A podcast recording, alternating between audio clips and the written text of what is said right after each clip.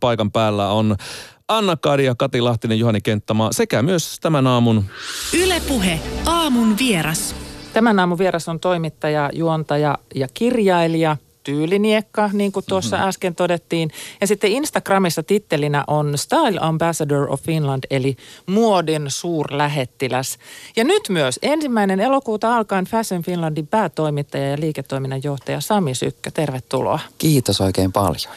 Sä oot ollut muotialalla ö, 40 vuotta, aloittanut lapsimallina ja tehnyt kaikkea mahdollista muodialalta. Vai oletko? Onko jotakin, mitä et ole tehnyt? No on varmaan siis suurin osa on sellaista, mitä en ole tehnyt, mutta on ollut todellakin lapsimallina silloin aluksi ja sitten myöhemmin kirjoittanut muodista ja ollut mukana järjestämässä muotikuvauksia, tuottamassa niitä ja vetänyt äh, Gloria-nimistä äh, muotia lifestyle-lehteä sen päätoimittajana, että tosi paljon. Ja sitten tietysti puhunut muodista ja, ja nyt kuvaan just semmoista ohjelmaa, joka kertoo vähän niin kuin vaatteista ja kyllä, aika paljon kaikenlaista. Ja aina kun tarvitaan joku kommentoimaan, että onko tämä nyt hyvä, onko tämä in vai out tai onko tämä tyylikäs, niin silleen soitto Sami Sykölle. No ihan mielellään. Joo, mä vastaan. Oliko sulle Sami jo lapsimallipäivistä alkaen siis selvää, että tämä on polku, jota tulen kulkemaan? No ei ollut todellakaan, että, että mä olin siis taitoluistelija ja silloin mä ajattelin vielä, että musta tulee niin kuin hyvä taitoluistelija, kunnes sitten huomasin, että ei tule ja oli löydettävä jotain muuta tekemistä, mutta se, mä tykkäsin hirveästi siitä mallin työstä. Se oli jännä juttu, että, että ei, ei, mä oon siis Itä-Helsingistä, eikä meidän perheellä ollut minkäänlaista yhteyttä muotimaailmaan, ei todellakaan, mutta sitten meidän taloyhtiössä sattui asumaan semmoinen Raili Suhonen niminen nainen, joka, joka tota, yksi päivä vaan kysyi, että haluaisitko lapsimalliksi. Hän oli tehnyt mallin töitä jonkin verran ja sitten tiesi ne yhteydet. Ja jotenkin hän näki mus jotain sellaista, joka sinne sopi. Ja sitten kun hän kysyi, niin mä sanoin heti, että kyllä. Ja mä nautin tosi paljon niistä. Ja yksi oli tietysti se, että pääsi pois koulusta kesken mm. koulupäivän töihin. Toinen oli se, että tienas tosi kivasti siihen aikaan lapsimallit. Ja kolmas oli se, että jotenkin se, se maailma, jossa, tota, jossa ikään kuin, niin kuin ää, aikuiset kohteli kauhean mukavalla tavalla ja pääsi kiertueilla ja sitten sitä työtä oli aika paljon siihen aikaan. Niin se oli vaan hirveän hauskaa ja se jollain tavalla, ää, miten se nyt sanoisi, vähän ehkä sille loista, loisteliaampaa kuin, kuin se meikäläisen arki siellä Itä-Helsingissä. Glamour. Joo. Niin, no se oli semmoista suomalaista Anttila-kuvaston glamouria, koska Anttilan kuvastot kai oli yksi semmoinen, mistä sä aloitit. Oli, ja niitä mä tein joka viikko Joo. melkein. Ja sitten, tota, sitten, sitten oli Suomessa oli suuri vaatetusteollisuus siihen aikaan, että oli paljon muotinäytöksiä. Tavarataloissa järjestettiin hirveän paljon muotinäytöksiä. Ja mä tykkäsin tietysti entisenä luistelijana, tai silloin mä vielä luistelinkin osittain niin siitä liikkumisesta. Siihen aikaan muotinäytökset oli sellaisia, että niistä tanssittiin, että se oli se tyyli. Että nykyisinhän vaan kävellään vähän myrtyneen näköisenä, mutta siihen aikaan meillä oli ihan semmoista koreografiaa, jota ne oli iloisia tapahtumia. No ne oli tosi iloisia ja meidän piti aina hymyillä ja, ja se sopi mulle. Joo, mä tykkäsin. No tullaanpa sitten tähän päivään. Sä oot nimittäin elokuun alussa aloittanut uh, Fashion Finlandin päätoimittajana ja liiketoiminnan johtajana. Tänään on itse asiassa nyt kolme viikkoa siitä, kun sä oot aloittanut siinä. Niin Miltä on uusi työ maistunut? No se on maistunut tosi kivalta. Mähän on siis niin kuin osa-aikaisesti Joo. teen sitä, että mä jatkan vielä näitä niin kuin esiintymisiä ja puhekeikkoja ja kirjoittamista ja kaikkea tätä. Ja se oli yksi syy, miksi mä heti sanoin, että kyllä, kun tämmöistä järjestelyä ehdotettiin, koska tykkään tosi paljon siitä työstä, mitä on tehnyt, niin oli ihanaa, että sitä saa jatkaa.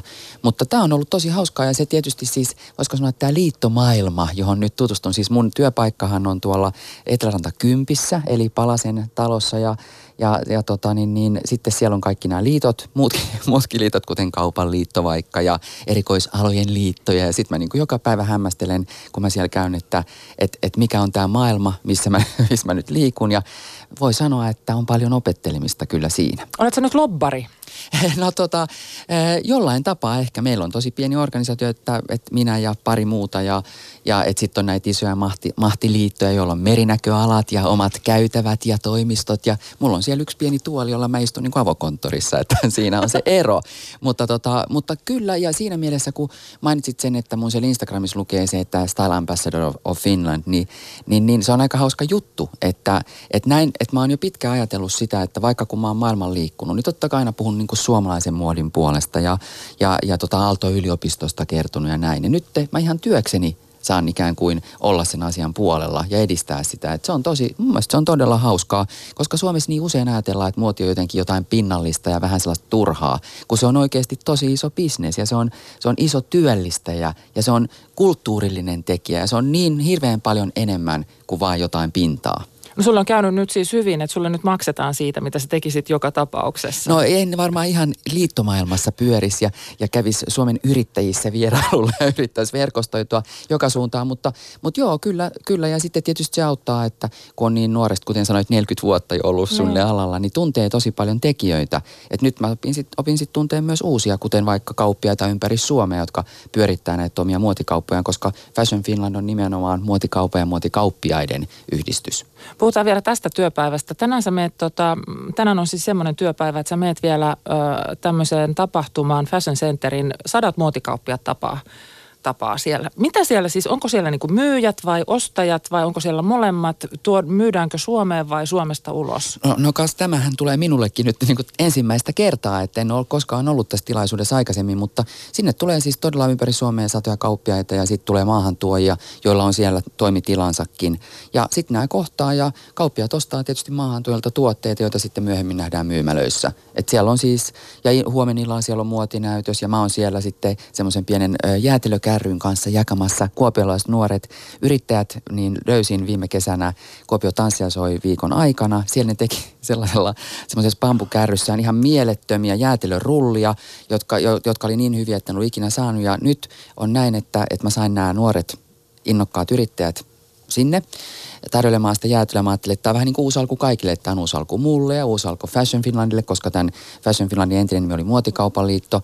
Ja nyt kun me esittäydytään ensimmäistä kertaa muotikauppien edessä, niin me tarjotaan sitten, että suu makiaksi vaan, että kyllä, kyllä se muotikauppa voi olla myös makeaa. Ja, ja tota, vielä kiva uutinen sekin, että toinen näistä yrittäjistä on just joutunut, kun hän on niin nuori, vasta parikymppinen, joutunut armeijaan ja hän kuulkaa sai luvan armeijasta tulla tarjoilemaan sitä jäätelöä muotikauppia. Sä voit täydentää tätä. Instagramiin tulee titteeliksi Style and Ice Cream Ambassador of Finland. Mutta tota, Sami Sykkö, Fashion Finlandin tehtävän kertoa muodista liiketoimintana, ilmiönä ja kulttuurin osana. Miten merkittävä liiketoimintaa muoti Suomessa on? No siis Suomi, Suomessa se on tosi merkittävää. Kaikki, siis koko maailmassahan se on niin kuin kolmanneksi suurin teollisuuden ala. Öö, että tota, Suomessa olisiko noin kolmisen tuhatta muotikauppaa ja se työllistää, muistaakseni oliko se nyt 10 000 vai 12 000 ihmistä, että, että on se hirmu iso No entä Iso sitten ala. tämä, tämä ilmiö ja kulttuuri? Miten sä sitä kuvaisit? No ilmiö, varmaan muotihan on aina niin kuin aikansa ilmentymä, että ehkä tällä viitataan siihen, mutta, tota, mutta myöskin kulttuurin osa siinä mielessä, että et, et kuten tiedämme, niin just vaatteista voidaan päätellä, että vaikka valokuvasta, että milläs vuosisadalla tai vuosituhannella se onkaan otettu. Että jotkut asiat pysyy, kuten vaikka se, että aina niin kuin paidassa on kaksi hihaa ja housussa on kaksi lahjetta noin ylipäätään, mutta sitten se, että miltä se näyttää, niin se kuvastaa kyllä aina just sitä aikaa, että kuinka varakkaita ihmiset silloin on, ehkä myös sitä, mitä yhteiskuntaluokkaa he edustaa, mi- mistä he on kiinnostuneita, mitkä on heidän harrastuksiaan. Että kun mä katson vaikka teitä täällä, niin te olette kaikki pukeutunut mustia. Yhdellä kaverilla on kädet täynnä tatuointia. Sekin on muoti-ilmiö. Hän, sä et ehkä ajattele niin, mutta se on, se on niin kuin se on joka tapauksessa trendi, joka on nyt sitten siirtynyt niin kuin ihmisten iholle jopa. Että kyllä muodin, muodin perusteella pystyy päättelemään paljon. Millainen osa kulttuuria muoti on ylipäätään?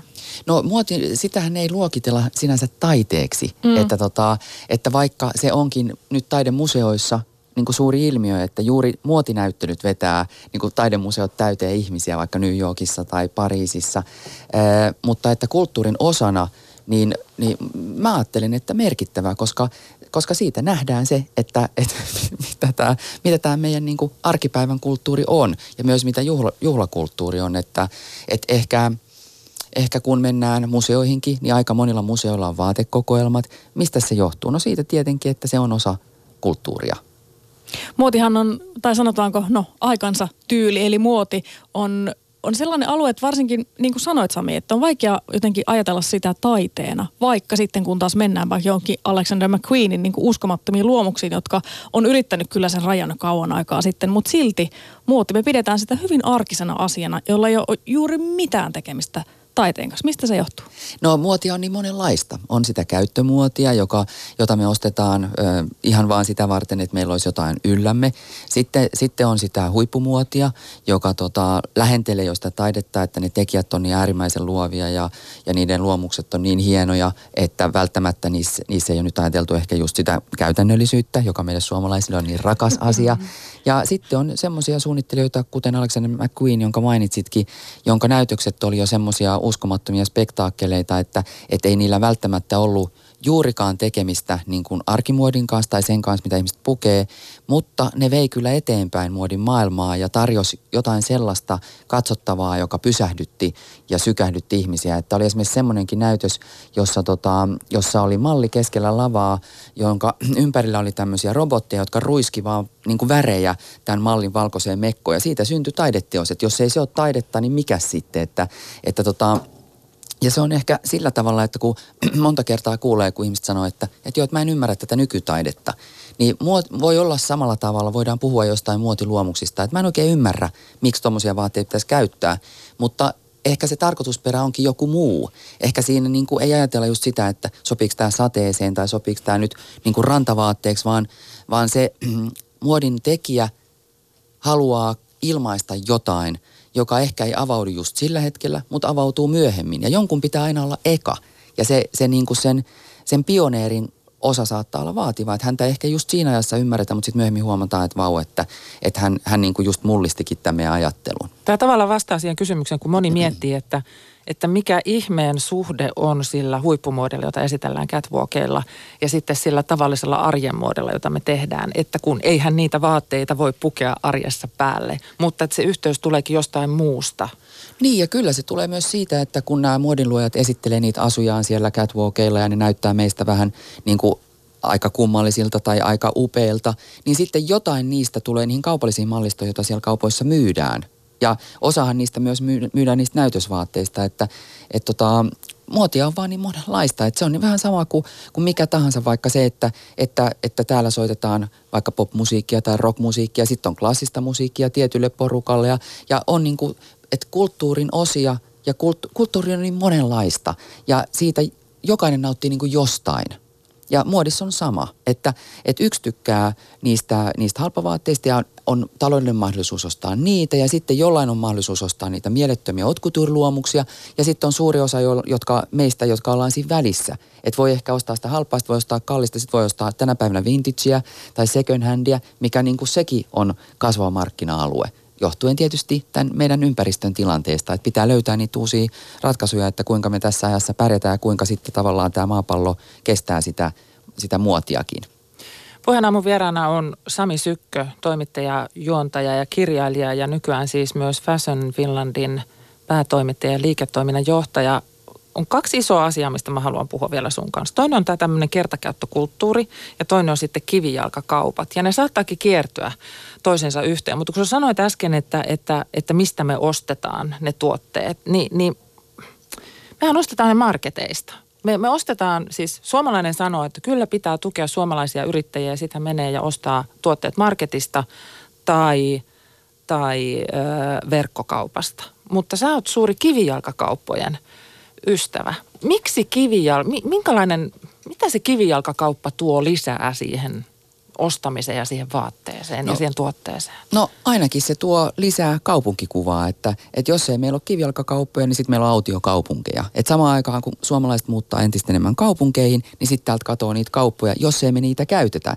Ja, tota, ja sitten se myös voisiko sanoa näin, että se myöskin on ympäristöystävällistä. Että sen sijaan, että me hypätään autoja ja johonkin markettiin, niin me mennäänkin siihen lähelle ostamaan niitä tuotteita, jotka juuri joku pieni kauppias on mahdollisesti valinnut. Ja semmoisia tuotteita, jotka sopii meille. Plus, että me saadaan palvelu. Ei me haahuilla tuntikaupalla yksi jossain marketissa ostelemassa itseksemme ja miettimässä niitä valintoja, vaan joku ihan henkilökohtaisesti kertoo meille siitä tuotteesta. Tuleeko siitä tuotteesta silloin jotenkin erityisempi? No varmasti siihen tulee ainakin, siihen syntyy suhde, että, että totta kai kun sä mainitsit halpamuodin ja, ja tämän, niin, niin mä, mä ajattelen esimerkiksi vaikka sitä, että kun mun äiti oli 50-luvulla lapsi, niin silloin oli niin vähän vaatteita, että hän edelleen muistaa sen takin, jonka hän sai serkultaan postissa tai postipaketissa Helsingistä sinne Pohjois-Karjalaan. Hän muistaa, minkä värinen se oli, minkä hajunen se oli, että ei tämän päivän lapset tietenkään niin eihän niillä synny samanlaista suhdetta, jos se on vaikka tilattu nettikaupasta. Mutta jos se onkin ostettu jostain siitä läheltä ja niitä vaatteita ei ole niin hirveästi, vaan ikään kuin mun, mun mielestä kivijalkakauppojen mahdollisuus on se, ne ei voi koskaan myydä volyymiä, eikä ne voi, niin kuin, että se on ihan eri se asia kuin jonkun globaalin nettikaupan mahdollisuudet. Mutta siellä voi olla, paitsi se palvelu, niin siellä voi olla, siellä voi olla elämyksiä – ja sieltä voi syntyä niin kuin muistoja ja, ja, tota, ja suhde siihen tuotteeseen, koska me tiedetään, keneltä me ostettiin se, miksi me ostettiin se, ja se jättää jonkun muistijäljen meihin. Koko se kauppareissu voi olla ihan siis elämys. Mä muistan mun ensimmäiset korkokengät, jotka mulle on ostettu. Mä muistan sen kaupan, mä muistan ne kengät, mä muistan sen päivän – Eikö se ole ihanaa? Ja mä, mä muistan, että kun mä kiertelen vaikka Pariisissa tai Helsingissä ja, ja, ja mua kohdellaan tosi hyvin vaikkapa, niin sitten mä muistan, että, että se on ihanaa se ihmisten kohtaaminen ja se, että just sulle joku auttaa sua ja kertoo, mikä sulle sopii. Ja, ja tota, se hetki on niin kuin, se on paljon kivampi kuin vaan se, että todellakin mennään jonnekin isoon markettiin haahuilemaan. Viime keväänä sattui tapaus, olin Berliinissä ja juurikin tällaisessa pienessä kivijalkakaupassa, joka, joka tuota, piti vähän saada neuvoja ja vinkkejä, että todella löysi sinne perille. Ja, ja tuota, sitten ovikelloa pimputettiin ja mentiin sisälle ja sitten omistaja pariskunnan kanssa sitten kävi ilmi, että olemme Suomesta ja sitten to, he, toinen heistä rupesi muistelemaan, että itse asiassa meillä on kyllä yksi asiakas Suomesta, joka käy täällä säännöllisesti. Mikäs hänen nimensä olikaan? Sami, Sami. Ja sitten me ollaan sille Sami Sykkö. Joo, juuri se Sami Sykkö. Onko sulla, Sami, tämmöisiä omia suosikkiputiikkeja, pieniä kivijalkoja, joissa säännöllisesti käyt? On, on. Ja siis ympäri maailmaa. Ja tämä on Berliinissä, tämä tota, sun mainitsemassa on yksi mun suosikeista. Myös sen takia, että se on niin jännittävä paikka. Siellähän ei voi itse ostaa mitään, koska ne on niin tiukasti niissä tota, rekeissä ne vaateet, että ei sieltä löydä mitään. Mutta kauppias sitten ja hänen apulaisensa niitä suosittelee. Ja tota, kerrankin niin mä halusin ostaa sieltä sellaisen kauluksen, joka oli niin kuin takin kaulus, mutta se maksoi yhtä paljon kuin takki. Ja, tota, ja sitten mä kävin miettimään sitä hintaa, se oli musta aika korkea. Ja menin sitten, mä usein teen silleen, että mä loman alus käyn niitä katsomassa ja sitten mä palaan sinne myöhemmin. Kun mä oon tätä asiaa harkinnut, ne on tosi kalliita ne tämän kauppiaan vaatteet. Ja sitten mä katoin vähän näitä näytöskuvia tajusin, että, että tämähän onkin niin kuin viiden vuoden takaisesta mallistosta, että kaskas, että kaveri myy sitä edelleen täyteen hintaan. Ja sitten mä mietin sitä asiaa, että kyllähän tässä niin kuin alea pitäisi saada, että tämähän on vanha mallisto. Kunnes mä tulin ajatelleeksi, että niin, mutta itse asiassa, että ne hänen vaatteensahan on vähän niin kuin veistoksia. Että ne on vähän kuin taideteoksia. Että miksi sen arvo alenisi? Että miksi niin kuin me ajatellaan automaattisesti niin, että jos joku on edellisen kauden tuote, niin se on niin kuin halvempi tai vähemmän arvoinen. Eihän me ajatella taiteessakaan niin. Me ajatellaan niin päin, että, että jos se on tosi hieno taiteilija, niin sen taiteiden, taiteen arvo nousee. Hänen taiteensa, teostensa arvo nousee, niin miksei vaatteessa voisi olla niin kuin samalla tavalla. Mutta ainakin niin, että pitääkö aina myydä alessa. Nehän voi tuoda seuraavan vuonna uudestaan ja sitten myydä, ja sitten aina löytyy joku asiakas, joka haluaa sen ostaa. Nyt sä sitten Sami juoksit semmoiseen suohon, mistä sun on vaikea ehkä päästä pois, koska sä oot nyt niin kuin tämän muotimaailman ongelman ytimessä. muotihan perustuu siis vaihtuvaan sesonkiin ja siihen, että tarjotaan uutta ja luodaan tarpeita, joita meillä ei ole. Samaan aikaan me arvostellaan sitä kertakäyttökulttuuria, siis sitä, että ei voi tehdä todellakaan niin, että tilataan top käytetään sitä kerran päälle ja laitetaan se sitten roskiin. Siis suomalaiset laittaa 70 000 tonnia vaatejätettä, 13 kiloa per henkilö vaatteita jätteeseen vuosittain. Niin mitenpäs se nyt ratkaistaan sitten tällainen ongelma, että muotiteollisuus ja muotiala, joka perustuu sesongeille ja vaihtuvuuteen ja sitten meidän pitäisi kuitenkin päästä pois tästä kertakäyttökulttuurista. No tämä on nyt tosiaankin suo, jossa mä tässä olen, Ole kuten, hyvä. sanoit, kuten sanoitkin, mutta, mutta tota, niin, niin itse mä ajattelen sillä tavalla, että ei pidäkään ostaa sellaista, jota käyttää vaan kerran. Mitä järkeä siinä? Se raha menee, raha menee hukkaa, että se tuote voi olla halpa, mutta että kannattaa ostaa vaan sellaista, johon oikeasti ihastuu tai rakastuu, jota haluaa käyttää sitten myöhemminkin. Että kyllä kyllä kaikki ne vaatteet, mitä mä oon esimerkiksi ostanut, on ne sitten ollut halpoja tai kalliita, niin tota, ennen pitkää mä alan niitä käyttää. Et joskus voi olla silleen, että mulla on esimerkiksi tänään päällä niin semmoinen sininen takki, jota mä en ole käyttänyt. Mä ostin sen Barcelonasta kolme vuotta sitten, mä en ole käyttänyt kertaakaan. Ja toissa päivänä vai kolme päivää sitten kävi niin, että mä en löytänyt sitä takkia, minkä mä halusin laittaa. Ja sitten mä olin, että ah, mullahan on toi. Ja nyt mä oon pitänyt sitä siitä asti putkeen. Että, ja mulla on kengät jalassa, jotka mä löysin 2007 New Yorkista, Jill Sanderin kengät, joita mä silloin käytin muutaman kerran siellä. Ja sitten yhtäkkiä ne on tuntunut, tai sen jälkeen ne tuntui väärältä, kunnes nyt mä oon käyttänyt niitä kaksi viikkoa peräkkäin.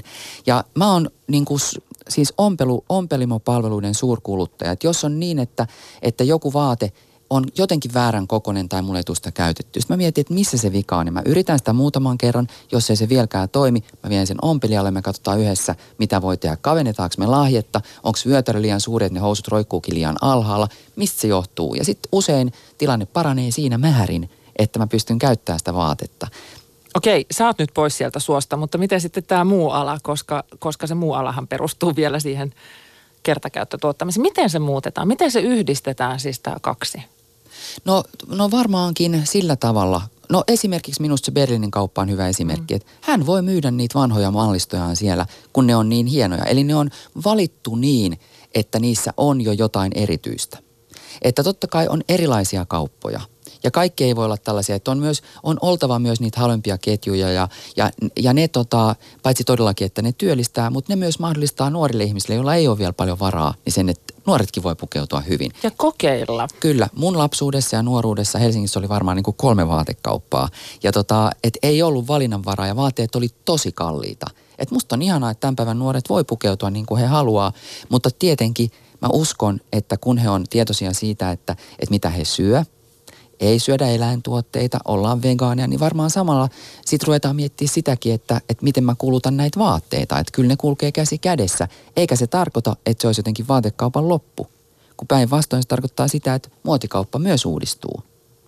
Täytyy miettiä sitä, että miten tässä ajassa tehdään sitä kauppaa. No siinä se, varmaan tämä sun uusi työ on sellainen, että saat pääse puhumaan tästä aiheesta. Ö, miten Suomesta tehdään nykyistä kiinnostavampi muotimaa?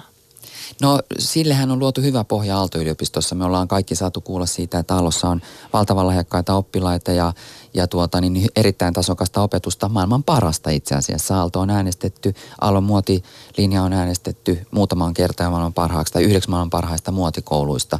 Että, että sillä sitä luodaan sitä pohjaa. Jostain on lähdettävä, että silloin mun lapsuudessa ja nuoruudessa Suomessa oli valtava vaatetusteollisuus, oli siis 50 000 työpaikkaa suunnilleen, isot Vatevan messut, jonne koko kaupunki oli mullin mallin, kun, kun muotiväki kokoontui tänne tekemään ostoja ja myyntejään.